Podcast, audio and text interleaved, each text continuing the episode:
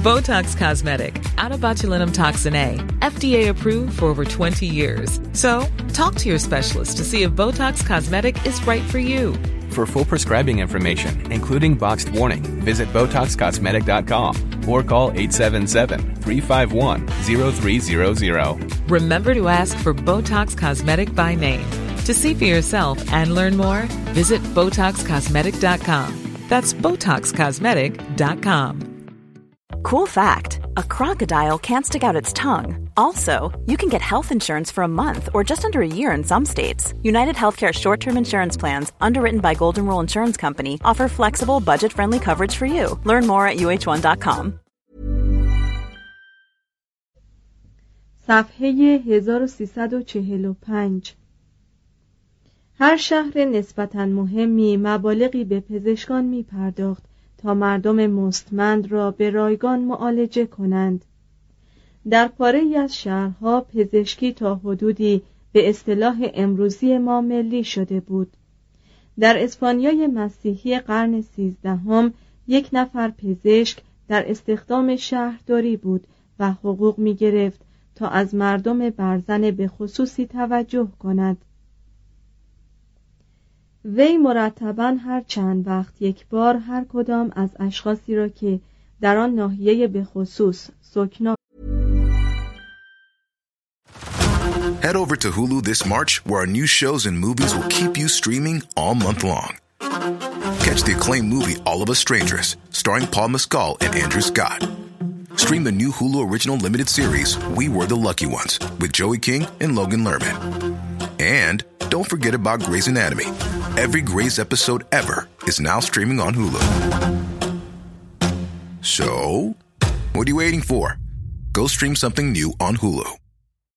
Botox Cosmetic, out of botulinum toxin A, FDA approved for over 20 years. So, talk to your specialist to see if Botox Cosmetic is right for you.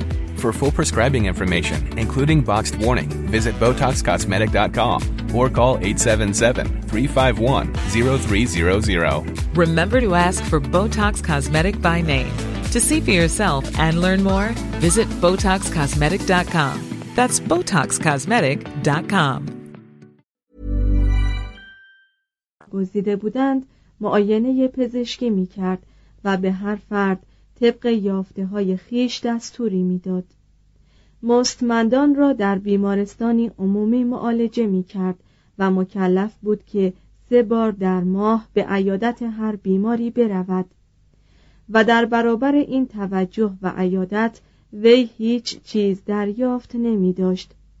لکن اگر دفعات ملاقات وی در ماه از سه بار تجاوز می کرد مجاز بود حق القدمی بگیرد برای این قبیل خدمات پزشک را معمولا از دادن مالیات معاف می ساختند.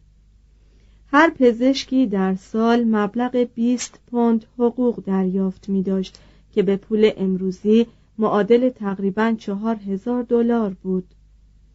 توضیح هاشیه به موجب قوانین اسپانیای ویزیگوت اگر بیماری در میگذشت پزشک معالجش حق گرفتن هیچ گونه حق المعالجه ای را نداشت. ادامه متن. از آنجا که در اروپای مسیحی قرن سیزدهم عده پزشکان رسمی آنقدرها زیاد نبود کسانی که به این حرفه اشتغال داشتند هم درآمدشان خوب بود و هم در اجتماع صاحب مقامی ارجمند بودند. برخی ثروتهای سرشاری به هم زدند. بعضی به جمعآوری عالی ترین آثار ظریفه و گرانبها پرداختند. چند تنی از آنها اشتهاری بین المللی پیدا کردند. پتروس هیسپانوس یا پدرو اهل لیسبون و کمپوستلا از اسپانیا به پاریس و از آنجا به سینا مهاجرت کرد. و به تصنیف عام پسندترین راهنمای پزشکی قرون وسطا مبادرت ورزید که آن را خزانه مستمندان نام نهاد. بهترین کتاب روانشناسی قرون وسطا موسوم به درباره روح از قلم وی تراوش کرد. در 1276 به یوانس 21 ملقب شد و بر مسند پاپی تکیه زد. و یک سال بعد در 1277 بر اثر فرو ریختن سقفی در زیر آوار جان داد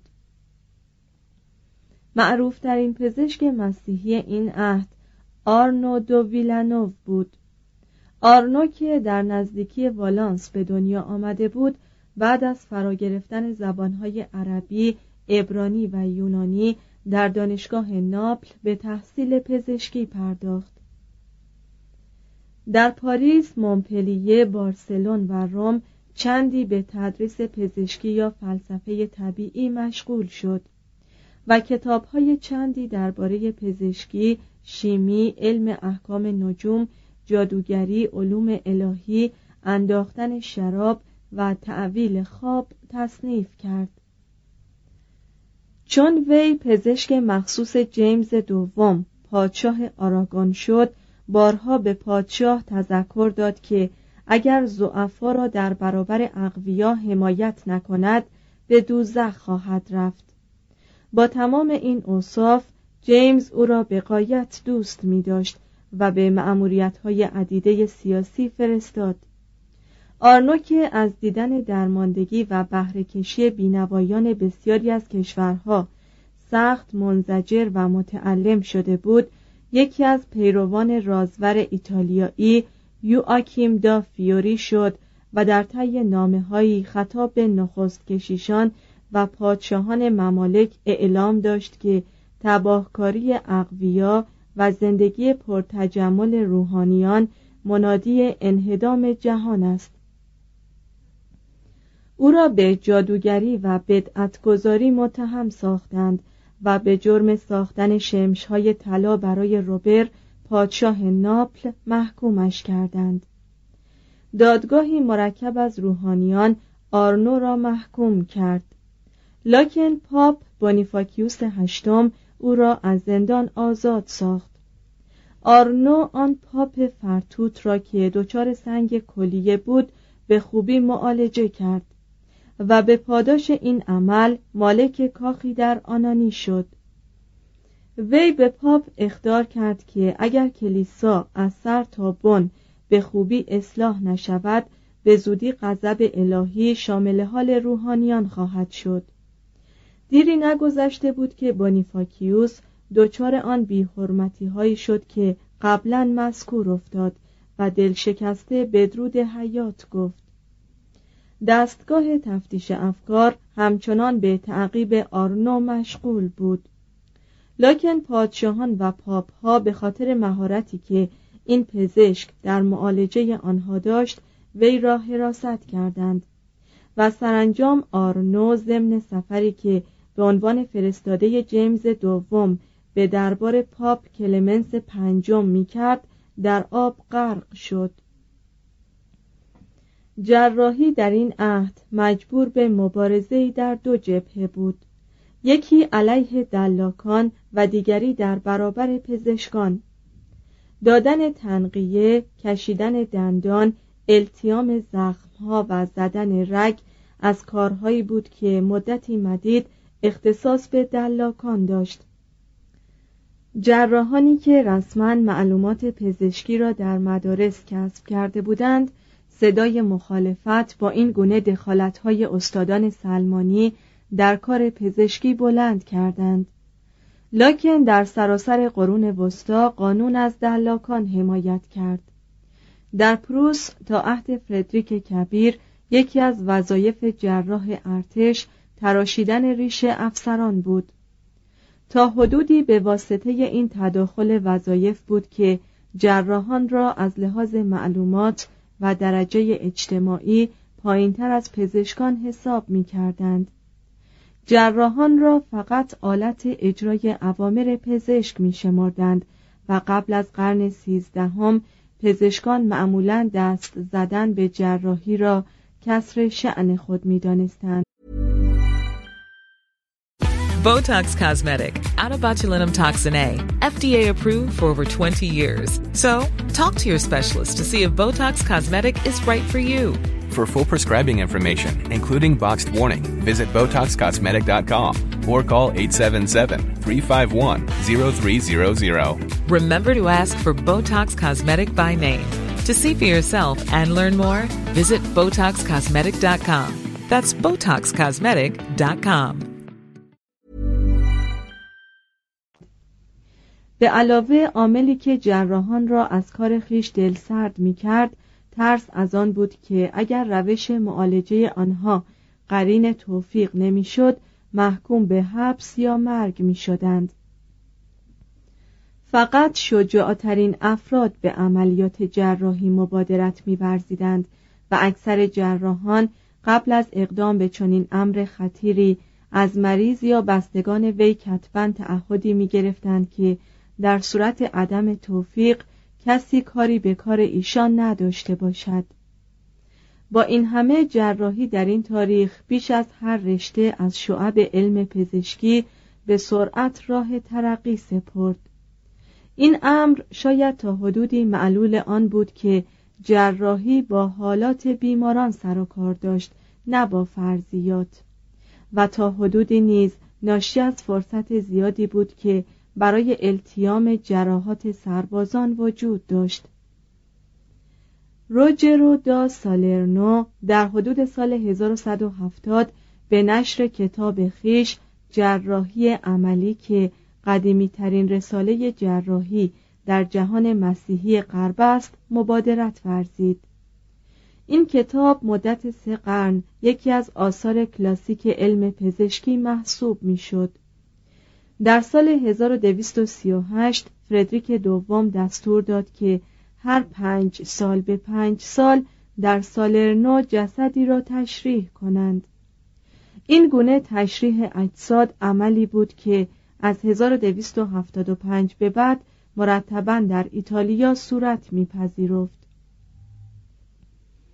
در سال 1286 یکی از پزشکان کرمونا برای پژوهش درباره علت مرض واگیر شایعی مبادرت به تشریح جسدی کرد. در تاریخ ظاهرا این اولین موردی است که بیماری را پس از فوتش تشریح کرده اند تا به علت مرگش واقف شوند. در 1266 تئودوریکو بورگونیونی اسقف چرویا مبارزه گسترده پزشکان ایتالیایی را با این پندار پزشکان عرب آغاز کرد که می‌گفتند در معالجه جراحات ابتدا باید به تولید چرک کمک کرد بحث وی درباره طریق مداوای ضد عفونی یکی دیگر از آثار کلاسیک پزشکی قرون وسطایی به شمار می رود. گولیلمو سالیچتی استاد علم پزشکی در بولونیا در کتاب جراحی خیش 1275 به ذکر مطالبی پرداخت که حاکی از پیشرفت‌های شایان ملاحظه بود وی می گفت که تشخیص در جراحی ارتباط با اطلاعی از طب داخلی دارد سوابق و پیشینه های دقیقی از معالجات بالینی به کار می برد. نشان می‌داد که چگونه اعصاب پاره شده را باید بخیه زد و توصیه می کرد که به کار بردن چاقو در جراحی به مراتب بهتر از روش مسلمانان یعنی داغ کردن است. زیرا چاقو اثر کمتری بر روی پوست به جا می‌گذارد و زخم را زودتر بهبود میبخشد. گولیلمو در رساله کلی تحت عنوان مهمترین پیشگیری ها و مراقبت ها مرض شانکر و خیارک را ناشی از آمیزش با یکی از روسپیان مبتلا دانست. توصیف کلاسیکی از استسقا به عمل آورد. به این معنی که بیماری مزبور را نتیجه تسلب و باریک شدن کلیه ها شمرد و اندرس های بسیار نافعی درباره بهداشت و خوراک برای هر سن و سالی در کتاب خیش گنجانید. شاگردان وی هانری دوموندویل و گویدو لانفرانکی متوفا به سال 1315 اطلاعات پزشکی دانشگاه بولونیا را به فرانسه آوردند. دوموندویل مثل تئودوریکو با توصیه بازگشت به روش بغراتی که عبارت از حفظ نظافت زخم بود نظریه ضد عفونت زخم را تکمیل کرد. لانفرانکی که در سال 1290 از میلان تبعید شده بود به لیون و پاریس رفت و کتابی در جراحی تحت عنوان جراحی عملی تصنیف کرد که کتاب رسمی درس جراحی در دانشگاه پاریس شناخته شد. وی اصلی را بنیاد نهاد که جراحی را از چنگال هرج و مرج رهانید. گفت کسی که از دقایق جراحی اطلاعی ندارد نمی‌تواند پزشک خوبی باشد و هیچ کس نمی‌تواند عملیات جراحی را به درستی انجام دهد مگر آنکه از پزشکی سررشته داشته باشد. لانفرانکی اولین کسی بود که بریدن عصب را در معالجه مرض کوزاز تجویز کرد. و برای اولین بار از گذاشتن لوله در مری سخن گفت. شرحی که وی درباره ضرب خوردگی مغز از لحاظ جراحی نوشت نخستین نوع خود محسوب می شود و فصلی که در باب جراحات وارد بر سر نگاشت یکی از عالیترین تصانیف در تاریخ پزشکی است. برای عمل جراحی شربت‌های خواباوری وجود داشته است که اوریگنس و هیلاری اسقف پواتیه حدود 353 هر دو در نوشته های خود از آنها نام بردند. روش عادی بیهوشی در جهان مسیحی قرون وسطایی از طریق استنشاق و شاید هم آشامیدن معجونی بود که قسمت عمده آن را مهرگیاه تشکیل می‌داد و کلیتا شامل مقداری تریاک شوکران و شیره توت بود. از قرن نهم به بعد بارها به این اسفنج خواباور اشاراتی می شود برای کرخ کردن یا بیهوشی موضعی قاعدتا زمادی به کار می رفت که خیسانده در محلول مشابهی بود. بیمار را با نگاه داشتن شیره رازیانه در برابر منخرینش به هوش می آوردند آلات و ادوات جراحی از عهد یونانیان تا این تاریخ هیچ گونه پیشرفتی نکرده بود.